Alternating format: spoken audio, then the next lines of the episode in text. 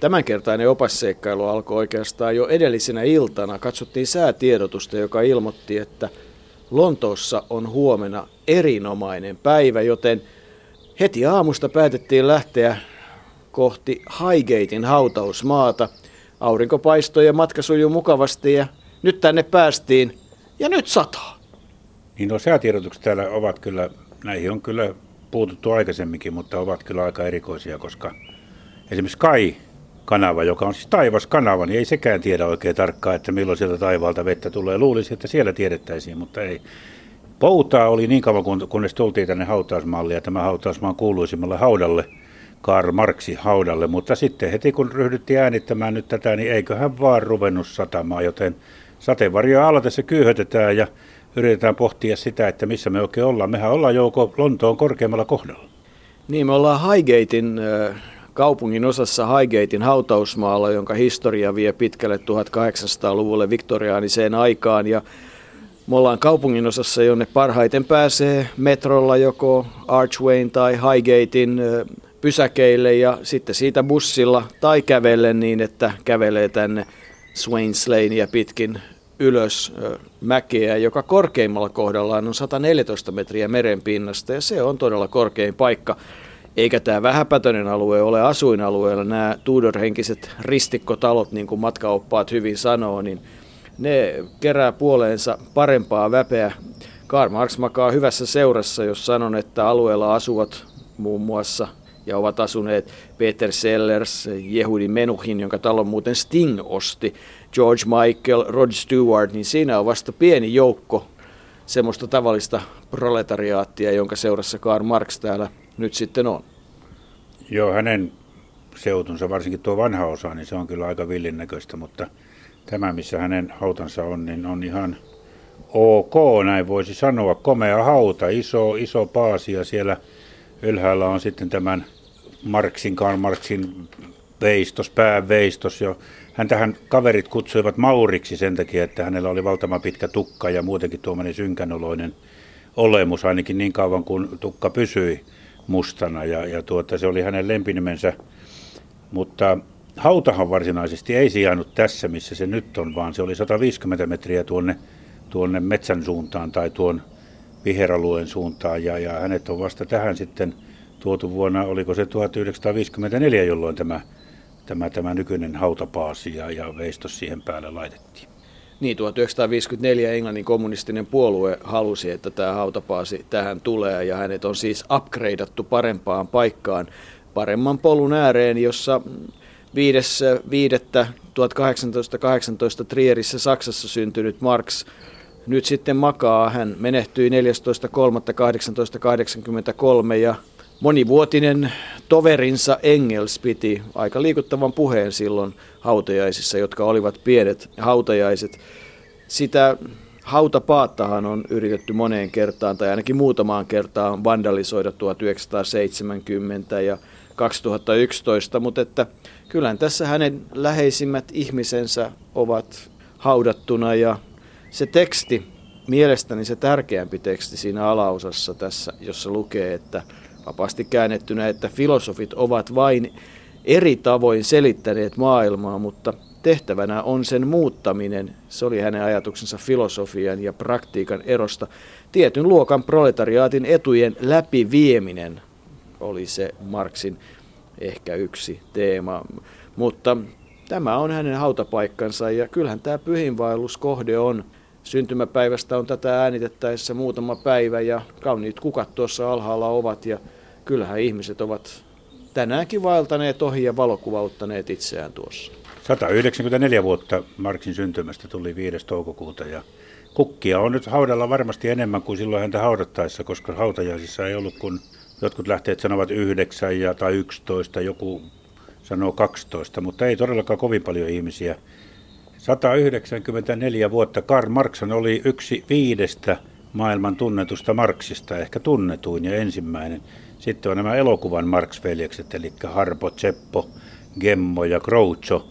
Ja näistähän Tseppo me, Tseppo me tunnemme siitä, että hän menetti vaimonsa Barbara Frank Sinatralle, joten nyt mentiin jo taas kyllä ihan muualle täältä haikeiti hautausmaalta, mutta täällä me ollaan ja kyllä Karl Marx oli merkittävä maailmanhistorian kannalta.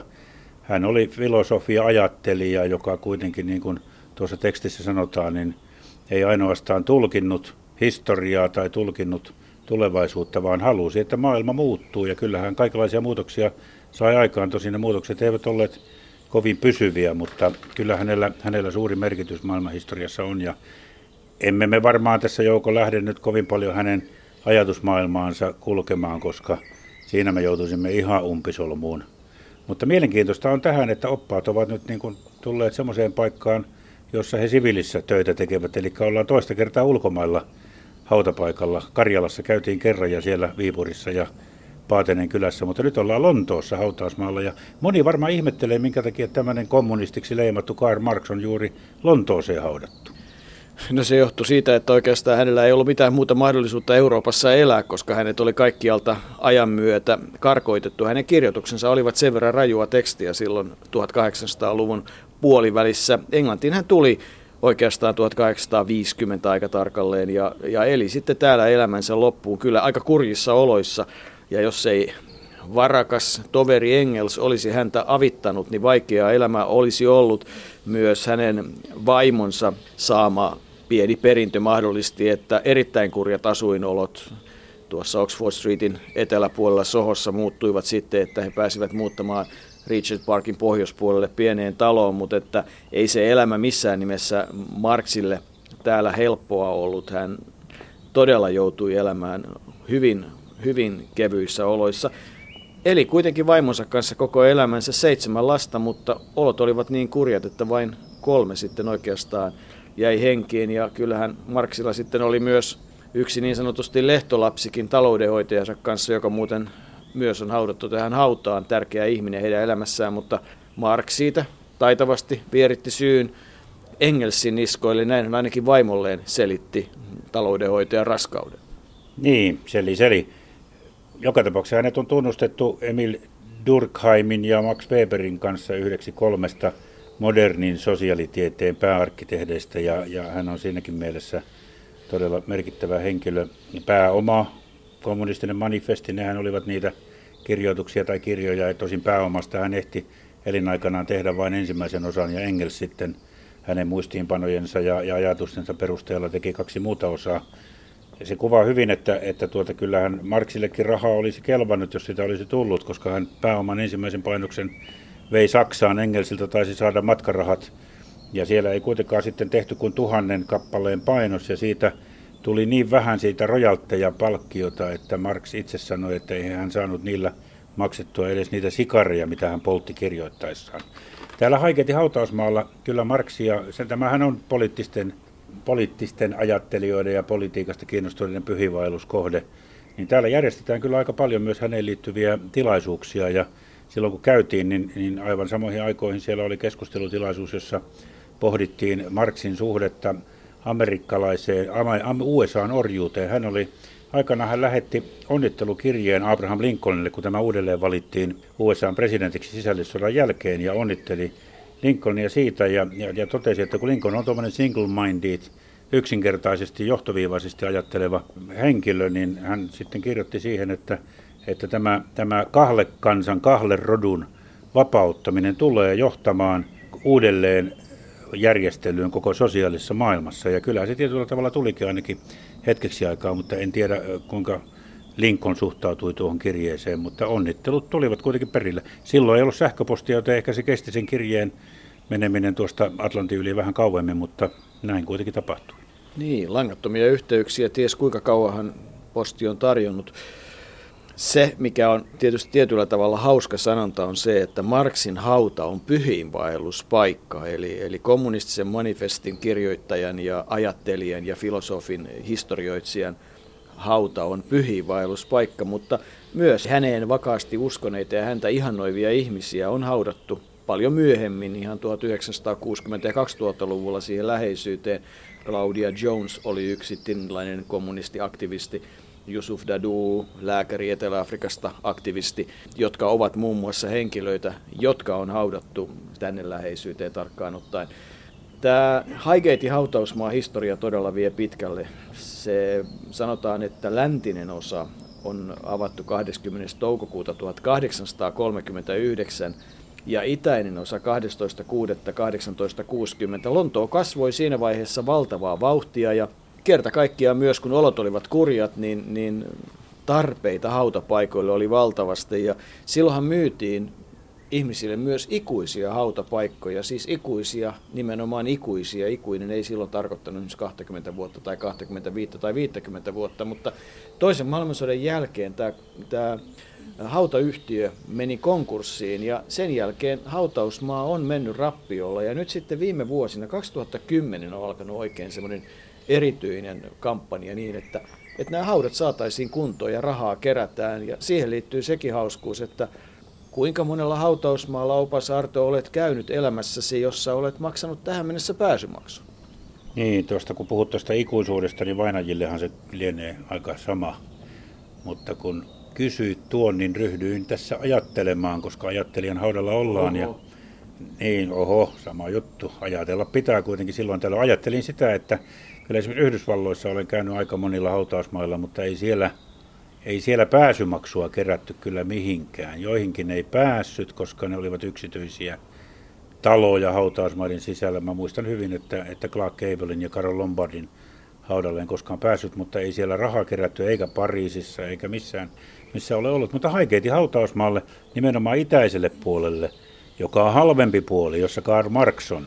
Sinne vaan kolme puntaa per rukko piti maksaa, että päästiin katsomaan tätä komeaa, komeaa hautaa ja komeaa pääveistosta, mikä Marksista siihen on tehty. Näin se vain on, ei sille maha mitään. Karl Marx on kuitenkin merkittävä henkilö siinä mielessä, että kyllä nykyihmisetkin häntä arvostavat. Vuonna 1999 tämä Englannin kansallinen, Iso-Britannian kansallinen TV-yhtiö BBC valitsi hänet äänestyksessä vuosisadan ykkösajattelijaksi. Meillä ei ole mitään mahdollisuutta siinä kilpailussa. Ja sitten 2003 Saksan ZDF-TV-kanavan äänestyksessä, niin hänestä tuli kolmanneksi suurin saksalainen. Edellä oli ainoastaan vanha konkari, liittokansleri Konrad Adenauer ja sitten Martti Luther. Se, että Luther ja sitten tulee Marx, jotka Marx ei ihan uskonnon kanssa ollut sillä lailla sinut, niin se on aika, aika kätevää, mutta ihmiset arvostavat tiettyjä asioita ja kyllä Marx siinäkin äänestyksessä pronssia sai, joten kyllä hänen haudallaan kannattaa käydä, jos Lontooseen tulee. Mutta jos Luther tietyllä tavalla myös sitten kaipasi oikeudenmukaisuutta, niin kyllähän Marx äh, siinä mielessä kuuluu samaan sarjaan, että kyllä hänelle niin kuin tavallaan tämän äh, oikeudenmukaisuuden ja tulosten oikeanlaisen jakamisen ajatus oli se päällimmäinen. Mutta että kyllähän tämä Haigeetin hautausmaa kätkee sisälleen yhden miljoona tarinaa.